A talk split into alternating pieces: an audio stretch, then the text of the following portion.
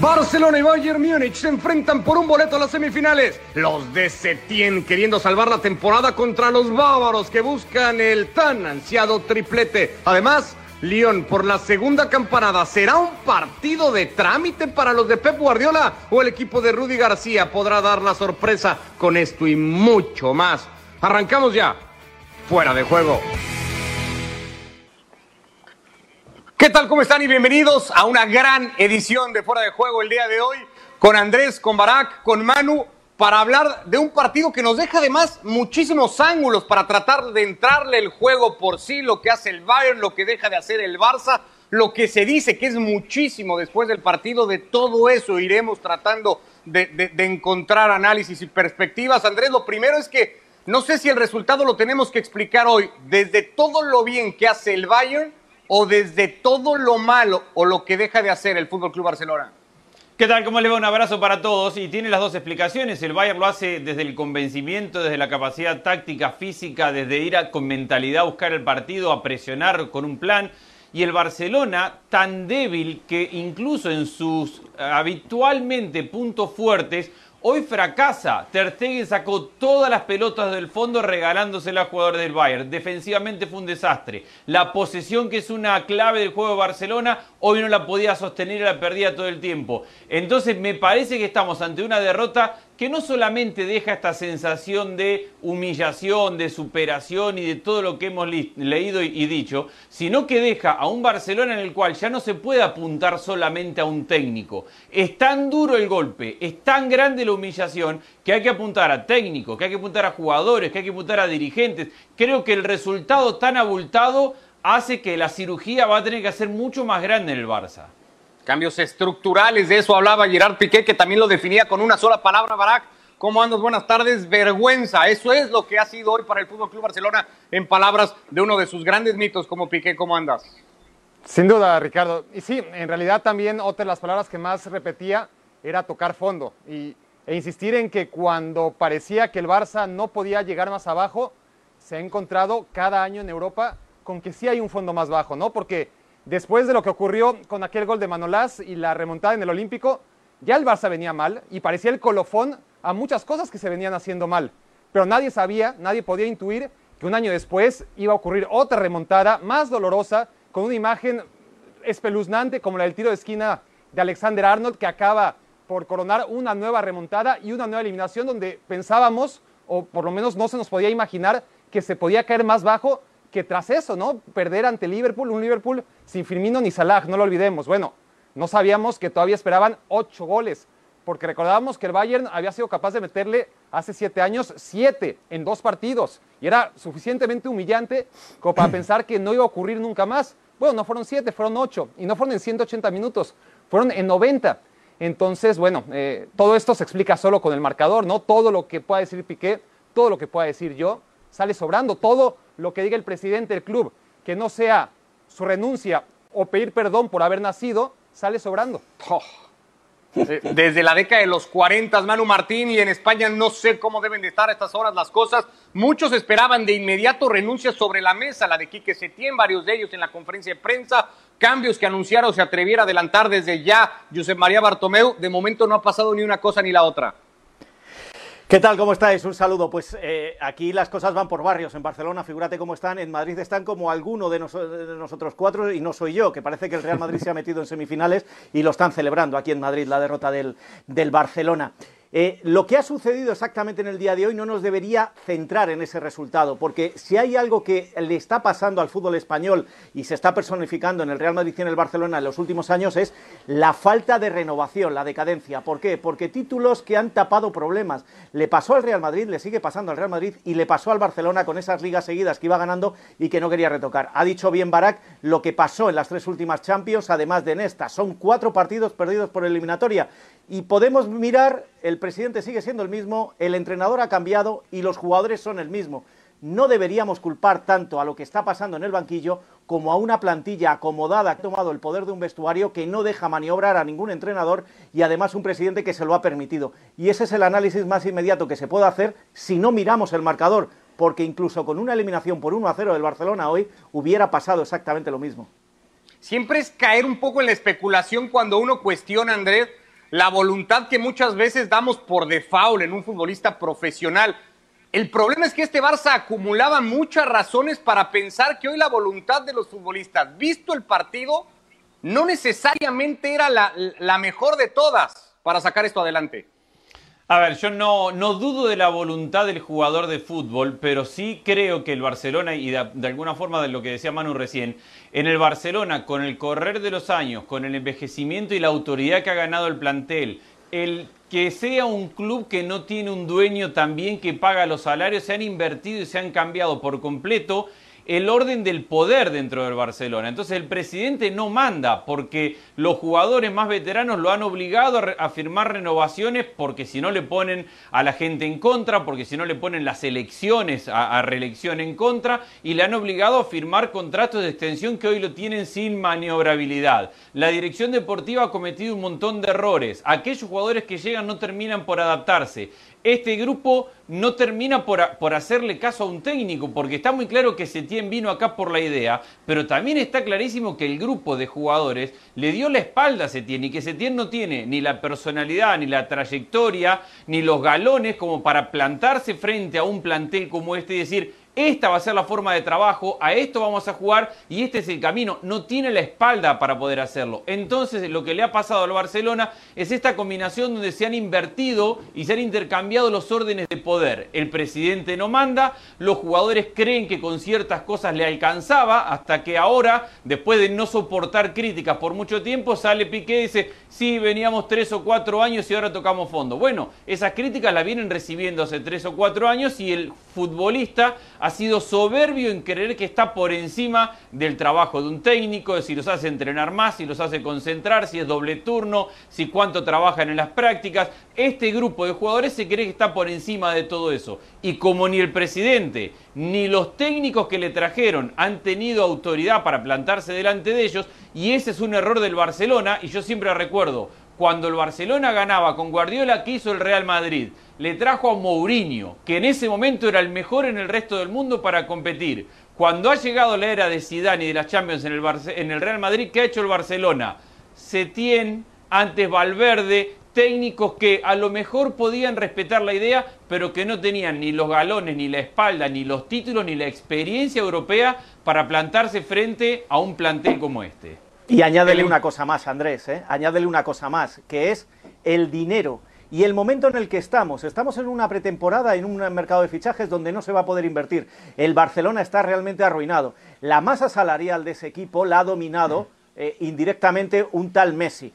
El contrato que año a año se le ha ido ampliando a Leo Messi, que Messi haya pedido estar rodeado de ciertos jugadores a los que se les ha hecho un contrato todavía mejor, y me voy a la parte de atrás, o Piqué desde el otro lado, que es el otro que manda, todo eso ha encerrado y ha entrampado a un Fútbol Club Barcelona que ahora tiene difícil situación. Se puede marchar Bartomeu, se va a marchar Setién, aunque hubiera ganado la Champions iba a marchar, pero ¿qué haces con jugadores que están ganando lo que están ganando, que no se quieren marchar y además con jugadores que o los vendes o no tienes dinero para hacer esa reforma en un mercado tan complicado como este post pandemia o eh, inmerso en la pandemia, porque estamos inmersos en la pandemia. Ojo que lo peor puede estar por llegar. Es que no es fácil decir, a ver, no, es muy fácil decir limpiemos, es muy fácil decir renovemos, todos para afuera y arranquemos de cero, pero la realidad es lo que dice Manu, los contratos de los jugadores hoy te limitan en ese poder de acción, porque si los mal vendés, eso te genera un déficit económico que te complica aún más unas arcas que ya están bastante complicadas. Es que se tiene dos años no más de contrato no solamente que tienen contratos altos los jugadores, sino que la mayoría tienen para dos, tres y hasta cuatro años más de contrato. Entonces ni siquiera has podido amortizar parte de ese contrato como para poder generar alguna ganancia. Es decir, está atado de pies y manos y ya lo pudimos ver con el intercambio Artur Pjanic, un intercambio que no tiene que ver estrictamente con lo futbolístico, sino con una ingeniería económica para tratar de solucionar hoy en algo que ya todo el mundo sabe le va a traer más problemas al Barcelona en los próximos años. A ver, Barak, ese empoderamiento de futbolistas del que hablan un poco Andrés y Manu, evidentemente recae mucho en la figura de Lionel Messi, más allá del sacrilegio que pueda parecer hablar o pretender poner a Messi en una situación de juicio o incómoda, pues Messi dejó el partido que dejó en el Olímpico, eh, las sensaciones de Anfield, aunque me parece no tan graves, porque ahí quedaron un par de asistencias que pudieron haber acabado en gol, Y el partido que deja hoy pasan casi 20 minutos en el complemento de un partido en el que todo mundo coincidía que las opciones del Barça pasaban por Messi, en el que Messi toca cuatro pelotas en casi 20 minutos para un Barça que perdía en ese momento 4 a 1. Sí, a ver, pero, lo decíamos ayer, es decir, quien, seguía invocando a Lionel Messi era por cuestión de fe, por, invocar a aquel Lionel Messi que sí podía, y siempre le ayudaban, ¿eh? porque Messi nunca hizo las cosas sola, eh, solo nunca ha habido un futbolista que las haga. Pero hubo un momento en el que además de que le ayudaban, Messi cuando era necesario lo hacía él solo, ¿no? Porque tenía las piernas para hacerlo y tenía la convicción y, la mentalidad y todo lo que ahora ya no puede porque viene arrastrando tardes y noches con la que citas, que, que ese lenguaje corporal, ese, esa cabeza baja, pues ya es lo habitual en este tipo de partidos cuando ya está resignado prácticamente a que no le ayuden y a que él por fuerza, por velocidad, ya no va a poder. Entonces, a mí lo que me sorprende de todo esto es que Messi no haya renunciado al Barça, ¿no? Porque está perdiendo el tiempo desde hace rato y, lleva cinco años perdiendo el tiempo del Barcelona. En su momento renunció a la selección argentina, volvió porque, claro, o sea, renuncias a la selección argentina y por más que quisieras, que no digo que sea el caso, jugar con otra selección, solamente puedes jugar con la Argentina si, si ya jugaste con ella en el caso de Lionel Messi. En el caso de clubes sabemos que no hay una regla como esa. Y Lionel Messi, si no renuncia al Barcelona, si no dice, a ver, estoy perdiendo el tiempo, y tiempo es lo que menos me sobra a estas alturas de mi carrera para ganar lo que merece un futbolista como yo, a mí me sorprendería muchísimo que pasen los días y que Lionel Messi no renuncie al Barça porque ya eh, no tiene nada que hacer ahí. Espera, Barak, ¿y no sería también inteligente que el Barcelona renunciara a Leo Messi y se ahorrara ese dineral en la ficha de Leo Messi? ¿No sería inteligente? no, puede hacerlo, Manu. Vamos a ver, poder se puede hacer, poder se puede hacer. No, no, señores. Eh, cuando, cuando se llega a este punto, cuando se llega a este punto, no está de más poner sobre la mesa este tipo de soluciones. Lo puso el Real Madrid con Alfredo Di Stéfano, lo puso el Real Madrid con Cristiano, aquí creo que se equivocó, con Di Stéfano acertó. ¿Por qué el Barcelona no va a poner sobre la mesa esa situación con Leo Messi? Porque ha construido Porque todo en a Messi, que... Manu. No, no, no, pero, pero vamos a ver, entonces no nos contradigamos. Si estamos Yo te diciendo que el Barcelona tiene que construir un nuevo proyecto, ¿en torno a qué? ¿A un tipo que en dos años se va a retirar del fútbol o del fútbol de alta competición? ¿O empecemos a pensar a construir un proyecto alrededor de otros jugadores. Con el dinero que gana Messi, puedes fichar dos buenos jugadores y empezar a construir otro proyecto. Entiendo que es una locura y que el que lo haga va a quedar muy mal delante de los socios, pero a lo mejor en una situación de, económica como la que tiene el Barcelona, el fútbol europeo y especialmente el fútbol español, no sería una mala salida para el Barcelona. El Barça se ha gastado 1.500 millones de euros en 10 años, 1.500 millones de euros en rodear a Messi. Es decir, ya tienes al mejor y encima has gastado 1.500 millones de euros en rodearlo. ¿Y qué pasa? Es decir, es una cuestión de dinero. Por más que el Barça se ahorre lo que quieras del, sueldo de Messi, pierde a Messi por decisión del Barça y se estaría, si, por sí el Barça ahora mismo es muy difícil que reviva en el tiempo corto o mediano, si acaba mal con Messi, olvídate. Va a una pues empieza a pensar en tu futuro. El resto de su historia. No, no, cuando yo sugiero que Messi se tiene que ir del Barça es porque Messi tiene que tomar esa decisión y porque es lo mejor para Messi. No para el eh, Barcelona. El, futuro es inmediato, Manu. No podés prescindir de. No, no, no, no. El, futuro, inmediato es... el que ha llevado al Barcelona a esta situación. bueno, pero no podés prescindir del mejor jugador del, mundo. Como se ganó la liga, lo de Roma no contó. Como se ganó la liga, pero Manu, con dos jugadores, ¿reemplazás al mejor del mundo, decís? ¿Con dos buenos contratos? Yo te digo que estáis diciendo que hay que empezar un proyecto. Empecemos un nuevo proyecto pero hay que empezarlo de cero y pensando en el futuro, no en lo inmediato, en el futuro. Messi te va a durar el futuro es con Messi, Manu. A ver, Salvo que Messi se quiera ir, el Barcelona no puede pensar para mí, decir, ¿saben qué? Voy a dejar ir al mejor jugador del mundo porque tengo que reiniciar el proyecto. Lo que yo sí creo que hay que revisar y hay que ver, y que para mí tiene que ver con principalmente los técnicos que ha elegido el Barcelona, es que no puede ser que el Barcelona lleve años trayendo jugadores que funcionan en todos los clubes y que cuando llegan al Barcelona dejan de funcionar. Entonces hay un problema que tiene que ver, para mí en ese aspecto, ya sea o por el grupo de jugadores o por los directores técnicos que ha elegido el Barcelona, que para mí tiene mucho que ver eso, que no puede ser que, invierte jugadores de 110, 120. No puede ser que Griezmann hoy sea suplente y se haya olvidado de jugar. Que Dembélé, más allá de sus lesiones, no haya gambeteado a nadie en toda la temporada. Que Coutinho se haya tenido que ir por la puerta de atrás. Que De Jong haya tenido un par de apariciones, pero no haya sido... No puede ser que todos los jugadores, cuando llegan al Barcelona, sean peores que antes. Ahí no tiene la culpa Messi. Ahí tiene que ver con un técnico que se plante y diga, vamos a jugar a... A Klopp no le harían eso. Otro punto que creo, Manu, que hace imposible que el Barça piense en tener la iniciativa de sacar a Messi es el momento. No puedes señalar a tu mejor futbolista de la historia y decir, te vas ahora, que nos han hecho ocho y que hemos cerrado así la temporada. Otra cosa sería que Messi se fuera o que el Barça le hubiera dado las gracias con un, algún título de por medio. No ahora les hago una pregunta. Pero vamos a ver. ¿Qué, es más, ¿qué más difícil ahora?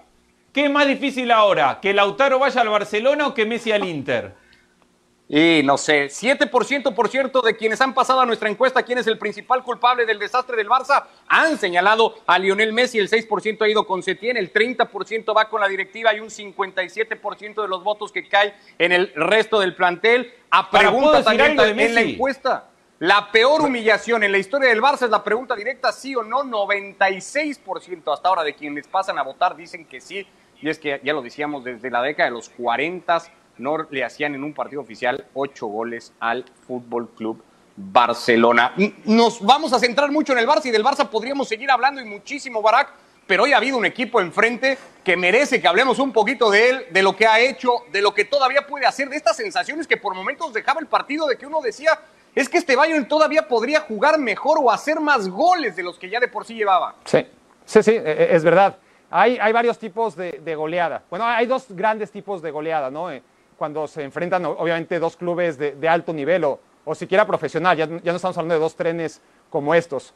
Un tipo de goleada es el más habitual, en el que un partido es parejo, más o menos, de repente un equipo mete gol, el equipo que está perdiendo se abre, recibe el segundo, se desespera, está por acabar el partido, minuto 70, se abre más, cae el tercero, el cuarto y el quinto. ¿no? E, ese tipo de goleadas eh, escandalosas, que, no dejan de ser vergonzosas y, con mucho mérito para el que las genera, en el caso, por ejemplo, Chile-México, ¿no? Un 7-0 que fue más o menos este perfil de goleada.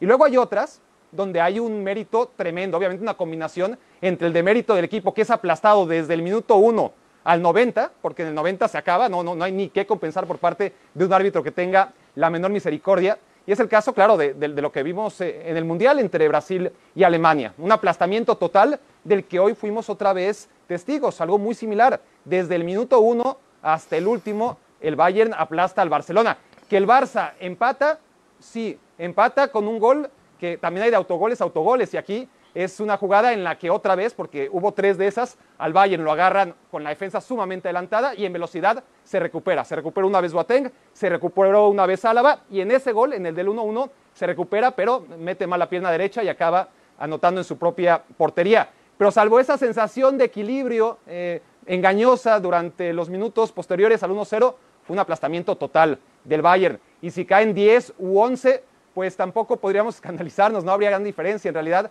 el marcador refleja, ha dictado lo que vimos en el partido. Un Bayern que fue coherente con lo que venía haciendo, que es un equipo al que hay que darle todo el mérito del mundo, porque en su mejor momento se vio obligado a parar, dos veces, no una, ¿no? Antes de la pandemia, el Bayern volaba, le había costado, cambio de técnico, obviamente Flick necesitó un poquito de tiempo, sus dos primeros partidos no fueron buenos, empezó a tomar, tomar ritmo y después de un partidazo con el Hoffenheim, llega la pandemia. Parecía que el Bayern no iba a volver a esos niveles y volvió. Y luego otra vez a parar porque la Bundesliga acaba antes que las demás grandes ligas europeas. Y a pesar de eso, a pesar de dos parones, el Bayern física, anímica, técnica, tácticamente le pasó por encima al Barça. Ahora, mirá la influencia de los técnicos, que este Bayern con Nico Kovac era un equipo bueno, no era el super equipo que vimos hoy. Era un equipo sufrido. Era un equipo sufrido, era un equipo donde Müller era prácticamente un ex jugador que peleaba por algunos minutos. Hoy fue de lo mejor o el mejor en la cancha, donde Thiago se tenía que buscar el camino porque sí es muy bueno, pero no tiene la influencia en el juego que debe tener. Hoy la rompe en el partido. Kimmich hoy juega de lateral y termina metiendo un gol de pase del otro lateral que la está rompiendo, que es Davis. Entonces, veamos la influencia de un técnico también en un plantel y cómo este mismo grupo de jugadores con un técnico no rinde y, parecía que no tenía rumbo ni va a ningún lado, y viene otro técnico con ascendencia dentro del club y dice, no inventa nada. Este equipo es puro convencimiento, pero no es que hay cambio de posición. El equipo juega donde cada jugador va por el puesto que tiene que jugar. Lewandowski centro delantero, tiene dos hombres por la banda. Müller juega de, suelto por el medio.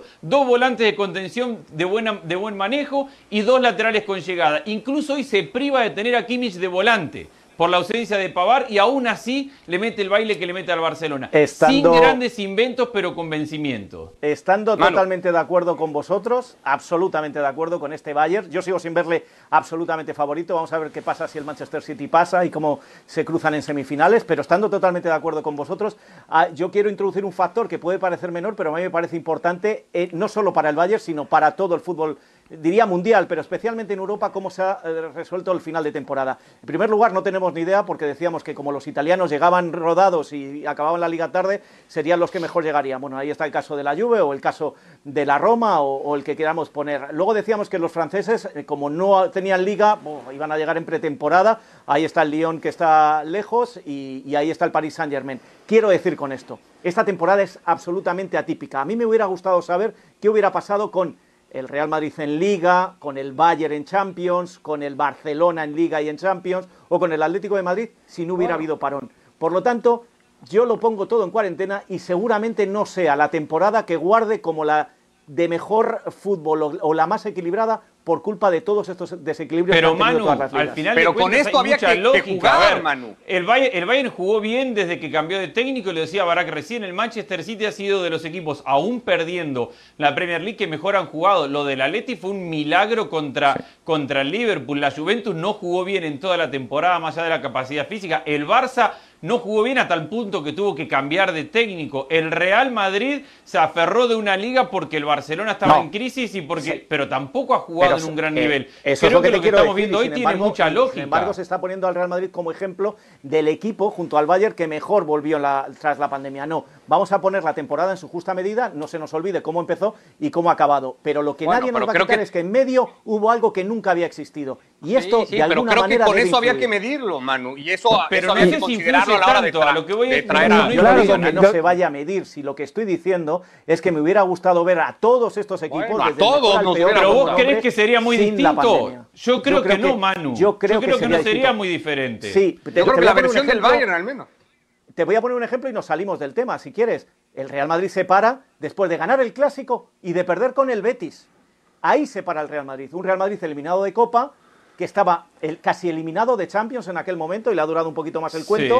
Sí. Y muy criticado. que liderato. había empatado con el Brujas, que había que la primera fase de la Champions se la jugó y a punto Bueno, pero ese. Madrid que no era ni la candidato en aquel momento a la que Es la Champions. gran temporada Hoy está eliminado. Pongo ese ejemplo, pongo ese ejemplo trasladable tanto a los éxitos como al resto de fracasos. Ya. No, pero las sensaciones tema- antes de la pandemia era que Liverpool, Manchester City y ojo con el Bayern, esa- eso era lo que sentíamos ya Sí, sí, en febrero. el Bayern eran venía- los mejores venía a la equipos alza. de Europa. Sí, Acabó sí, la sí, pandemia y más allá de que eliminaron a Liverpool, Liverpool, Manchester City y Bayern siguen siendo los mejores los equipos de Europa. Es decir, tenían tanta solidez que más allá de los handicaps que tienen todos, son los que menos eh, resintieron en su fútbol, al contrario, ¿no? Por eso yo al Bayern, lejos de quitarle mérito, al contrario, se lo duplico, se lo triplico, porque tuvo que parar no, dos veces. no estoy hablando de dar o quitar, estoy nivel. hablando de diferente. La, idea era hablar de este Bayern años. porque lo merece y porque ha hecho ocho goles hoy, pero evidentemente sigue siendo mucho el tema del Fútbol Club Barcelona. Para eso retomamos otro de los temas del que veníamos hablando. Hay una- otra encuesta arriba ahora en redes sociales. ¿Debería Messi irse del Fútbol Club Barcelona? Ya lleva casi 1.500 votos, un total del 70% dice sí. Ya no tiene nada más que hacer ahí, Manu. Lo teníamos en, en la discusión. El 31% no dice debería de retirarse todavía como Blaugrana. No sé si aferrados a lo que quede de romanticismo. No, pero yo eh, insisto, y, no es por volver al tema, ¿qué, ¿qué tiempo le queda a Messi como jugador profesional con 34 años? ¿Qué tiempo le queda? ¿Qué tiempo? ¿Qué le puede aportar más al Barcelona que no le haya aportado ya? Y sin embargo, No, nos no, estamos no, yo- todos yo- al, a ver, Messi pará. como el En- Salvador. en- no, no, no, para, para, para, hago- te estoy explicando yo, Andrés. Primero yo y luego te escucho a ti. Mira, a Messi, a Messi nos estamos aferrando a él cuando lo que estamos diciendo es que este equipo necesita una revolución, que necesita un cambio, que necesita una catarsis. Y sin embargo, veremos el mismo equipo que en Roma, que en Liverpool, que en Turín, mientras esté Messi, porque al final él, aunque él no quiera, la directiva que esté, la directiva de turno, le va a querer consolar, le va a querer cuidar y va a querer que esté rodeado de lo que él quiere estar rodeado. De Luis Ahora Suárez, la pregunta es, ¿vos que Messi. considerás que Messi es de los mejores del mundo todavía o ya no? Yo creo El que a mejor. día de hoy, hoy no lo ha demostrado. Hoy no lo ha No, demostrado. pero a ver, Me parece que hoy es difícil No, por a la Messi un partido cuando, cuando Mira, Ter para- Stegen ha para- regalado para mí- 15 pelotas, y no le han dado un pase a Messi en todo el partido. Para mí, Entonces, un jugador que se dice el mejor del mundo es un jugador que no se queja de que no tenga compañía alrededor. Y Bueno, Messi te- se te hago una pregunta. ¿Está entre los cinco ¿tú mejores del mundo con para la vos? temporada que ha hecho el Barcelona se puede decir que Messi sigue siendo el mejor jugador del mundo? Para mí sí, para mí sí, Ah, por eso bueno. digo que el Barcelona tiene que tratar de retenerlo y reconstruir alrededor de Messi, porque todavía le quedan dos, Du- tres buenos años a Messi No, de gran tres nivel, no, porque para mí sigue siendo el mejor del mundo. Tres y no, seguramente y no tiene si ni el arranque ni la velocidad de hace durante 10 tres y cuatro y años. cinco años. pero sigue siendo un jugador sumamente influyente. Yo construiría todavía, probablemente con rejuvenecimiento en la parte defensiva eh, y, y viendo a ver a quién contratar en la mitad de la cancha y con cómo acompañar a Messi arriba, pero ¿cómo vas a prescindir por decisión propia de... Podés discutir si para vos te parece el mejor o no, para mí es el mejor. Para vos no, ¿qué será? ¿El, el quinto? ¿El décimo? No, ¿Querés? no, no puede ¿Cómo ser. vas a prescindir de un jugador Me parece así? el mejor jugador que tiene el Barcelona en estos momentos. Y este es el Ahora- resultado que te da el Barcelona en estos momentos. Consciente de equipo, Manu. consciente Messi de, de que se iba a hablar para bien o para mal, ganar o perder el Barça, Messi iba a ser el tema de conversación de, de- de casi todo lo que se podía haber visto hoy en Lisboa. Esas imágenes a las que ya te referiste tú, agachado, cabizbajo, cuando cae el sexto gol, tardó casi un minuto en reincorporarse, sabiendo que las cámaras iban a ir a Messi y sabiendo que es la cara más visible del proyecto del Barça. ¿No dicen también mucho de la actitud hoy de Lionel Messi? Está exhausto, eh, eh, está claro, es, es un Pero, ciclo que se repite y se repite y cada año es un poco peor y un poco peor. Eh, Está cansado física y anímicamente, ¿no?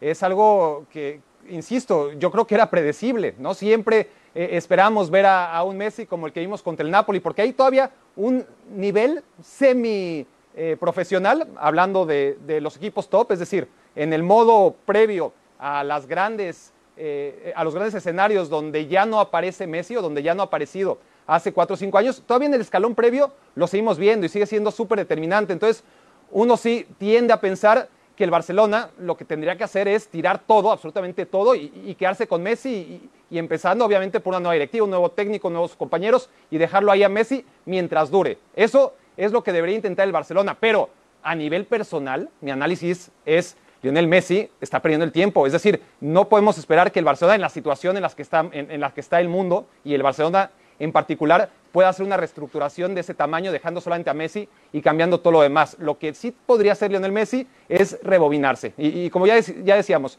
está condenado a vivir la realidad que vive con la selección argentina y a volverlo a intentar una vez más. Y seguro que lo va a intentar en el Mundial de Qatar. Vamos a ver si lo logra, porque es una historia que también Ahora- se repite una y otra y otra vez. Y lo más dramático para Lionel Messi es que en lugar de que Argentina se haya vuelto lo que era el Barça, el Barça se ha vuelto lo que había venido siendo Argentina. Entonces, obviamente Messi tiene que estar exhausto con esa, exhausto con esa situación. ¿no? ¿No te, que- ¿No te queda, Andrés, la sensación de que veníamos viendo la temporada del Barça y teníamos la, la impresión de que al Barça le hacían falta algunos retoques en el plantel, a lo mejor en la defensa, un central, algún lateral, un recambio para Luis Suárez, pero después sobre todo confianza, algún grupo de futbolistas.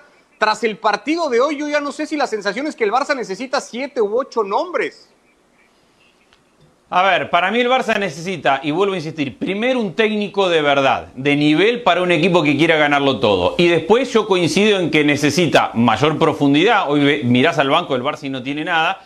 Y a ver, Semedo juega un partido horrible, hace rato que no tiene un lateral derecho. Centrales necesita, tiene dos y más o menos. De lateral izquierdo tiene uno que es muy bueno. En la mitad de la cancha el problema es que tiene varios contratos muy altos y algunos jugadores que son los que más le sirven al Barcelona se tienen que ir. Caso Vidal porque termina contrato en un año y tiene contrato alto. Es de los jugadores más fácil de poder deshacerte en este momento. Pero yo creo que todavía podés apostar a De, a- pero ya tenés que dar vuelta a la página con Busquets. Yo lo venía ¿No sale mal. Pardo de Jong hoy, Andrés? No, Eh, toda la temporada. que- a mí me parece que ha tenido partidos de Guión donde todavía le podés confiar porque es un chico. A ver, yo veo hoy a Busquets y me parece que le desconfío mucho más a Busquets porque no le veo cómo recuperarlo. A Busquets que sí De le vendemos, pero a que me Messi parece que puede crecer y que puede tener espacio todavía. Entonces a yo sí Busquets, a creo que les podemos vender, pero a Messi no. Me parece que el, Claramente. que el juego es muy fácil. Pero claramente, fácil. pero que A comparar a Piqué es que con nos estamos Messi- dejando ir por un resultado de hoy y no estamos mirando la temporada entera. Pero ¿a vos te parece comparable Piqué y Messi?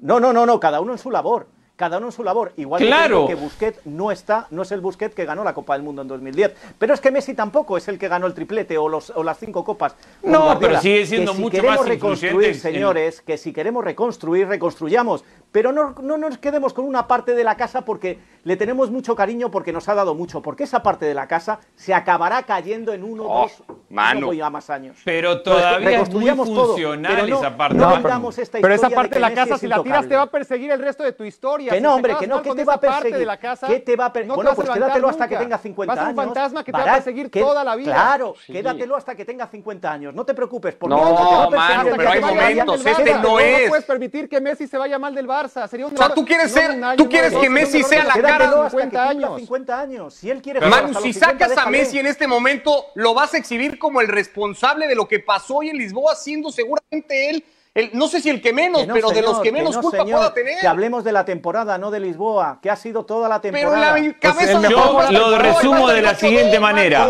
Yo sí creo. Y que lleva hay que 15 reconstruir años siendo el equipo, pero mejor a cada temporada del Barça. Cuando deje de Yo ser el sí mejor del creo Barça, que Messi- empezamos a hablar. Todos Yo los años, todos, desde 2005, Messi a cada temporada siendo el mejor del Barça. La temporada que deje de ser el mejor del Barça, empezamos a hablar que sobra. Claro, yo sí creo que Messi todavía tiene mucho para dar. Creo que a Busquets ya sí se le está pasando porque viene de mucho tiempo de cometer muchos errores. Y creo que hay lugares y jugadores que ya han tenido una, otra y otra oportunidad y le va pasando el tiempo y no son para jugadores del Barça. Y yo sí sigo creyendo, y estoy de acuerdo con Barak, sigue siendo Messi el mejor del Barça. Para mí sigue siendo el mejor del mundo Messi. Entonces, privar bueno, del ahí mejor están los jugador del resultados mundo, que le ha dado al Barça este año, tener al que tú dices el mejor del mundo.